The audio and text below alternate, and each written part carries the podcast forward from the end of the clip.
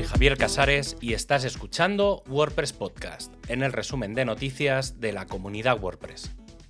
En este programa encontrarás la información del 6 al 12 de noviembre de 2023. El lanzamiento de una versión mayor de cualquier producto siempre suele ser traumática. Mucha gente te dirá que has de esperarte unos días, otra que hay que esperarse a la siguiente actualización. No es el caso de WordPress. Desde hace ya muchos años, las 4 semanas previas al lanzamiento de esa versión mayor se dedica principalmente a probar y a comprobar que todo funciona correctamente. Y esta vez no ha sido la excepción. No habían pasado ni 24 horas tras el lanzamiento de WordPress 6.4.0 que algunas personas estaban notando problemas de conexión con sitios externos. Todo venía del funcionamiento de Curl, una biblioteca que te permite conectar con otros sitios y que es básica en WordPress para, por ejemplo, poder comprobar actualizaciones o poder descargar elementos externos. ¿Por qué fallaba WordPress? Por unas versiones obsoletas que algunas empresas de hosting tienen debido a la falta de actualización y mantenimiento de su infraestructura. Esto ha planteado, incluso a varios equipos como el de hosting, a plantear incluir versiones mínimas de determinados componentes en su lista de versiones y compatibilidad. Hay que decir que esto ha afectado a menos de un 10% de las instalaciones, pero si has sido uno de los afectados, deberías plantearte hablar con tu proveedor para ver qué solución le van a poner. ¿Ha funcionado bien WordPress y su desarrollo? Sí, porque una vez detectado el problema, en alrededor de 12 horas ya se tenía la versión WordPress 6.4.1, que mitiga la vulnerabilidad de Curl mediante software. No es elegante, pero funciona.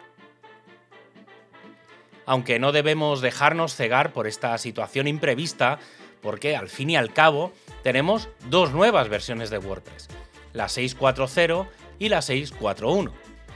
Todo comenzó con el lanzamiento de una versión extra, la de WordPress 6.4.0 RC4, que no iba a afectar al lanzamiento general y que corregía 3 elementos que afectaban principalmente a temas y patrones.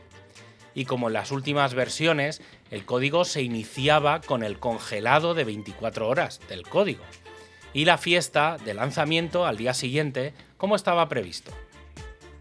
WordPress 6.4 Shirley, en referencia a la icónica artista de jazz Shirley Horn, y que incluyen el nuevo tema por defecto 2024, mejoras en el editor, una ampliación de la paleta de comandos, categorización de los patrones y cientos de mejoras más.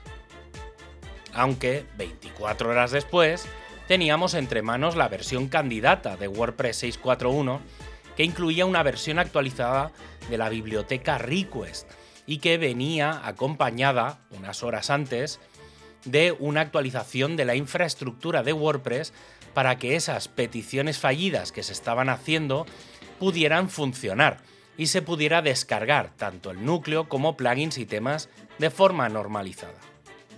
Tan solo 4 horas después se lanzaba WordPress 6.4.1, enfocada principalmente a aquellos sitios que tenían problemas con las versiones obsoletas e inseguras de Curl.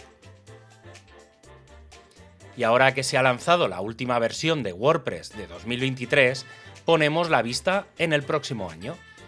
Y es que para 2024 se esperan 3 nuevas versiones del núcleo.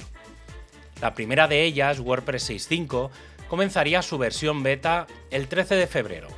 Pasaría por la WordCamp Asia a principios de marzo y tendría su lanzamiento final el 26 de marzo.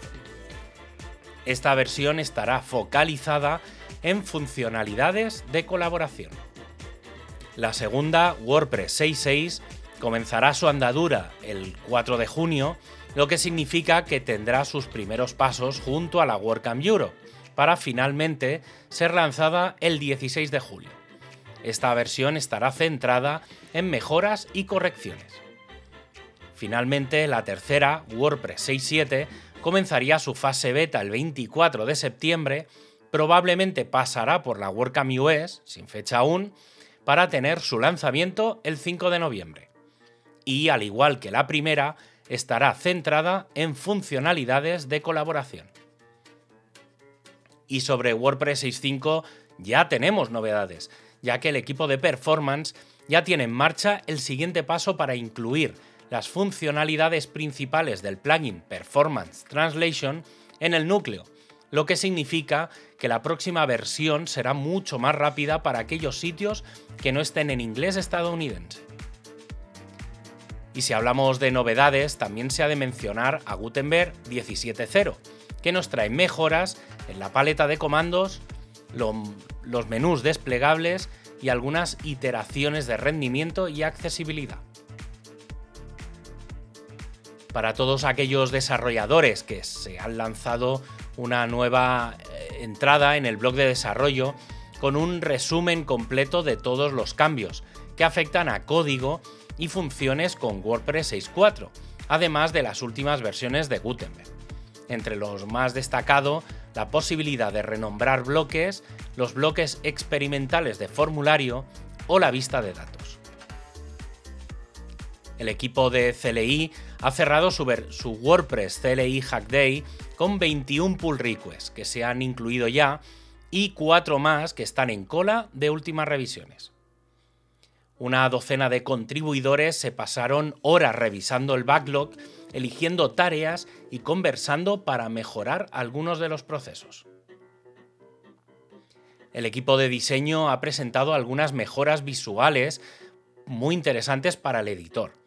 La primera de ellas es el sistema de menús desplegables y anidados que va a permitir la creación de submenús y así reducir la lista interminable de opciones.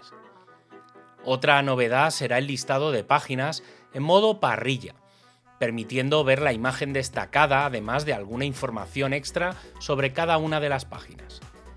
Y si juntamos ambas novedades, tenemos que las páginas dispondrán de un sistema de menús de edición avanzada mucho más simple de navegar. El equipo de comunidad ha abierto la llamada a todas las comunidades locales para volver a quedar y celebrar un año más el State of the World. La emisión en directo será el próximo 11 de diciembre a las 15 horas en hora universal y se llevará a cabo desde Madrid, en España. Si vas a preparar una reunión, visita la página de recursos y apúntate como organizador. Ya tenemos BuddyPress 12.0 Beta 4, la última versión prevista antes del lanzamiento de la versión final, y lo hace con 3 actualizaciones que abren el camino a que el 6 de diciembre esté disponible. Y para acabar, este podcast se distribuye con licencia EUPL. Tienes todos los enlaces para ampliar la información en wordpresspodcast.es o seguir el contenido también en inglés. Un abrazo y hasta el próximo programa.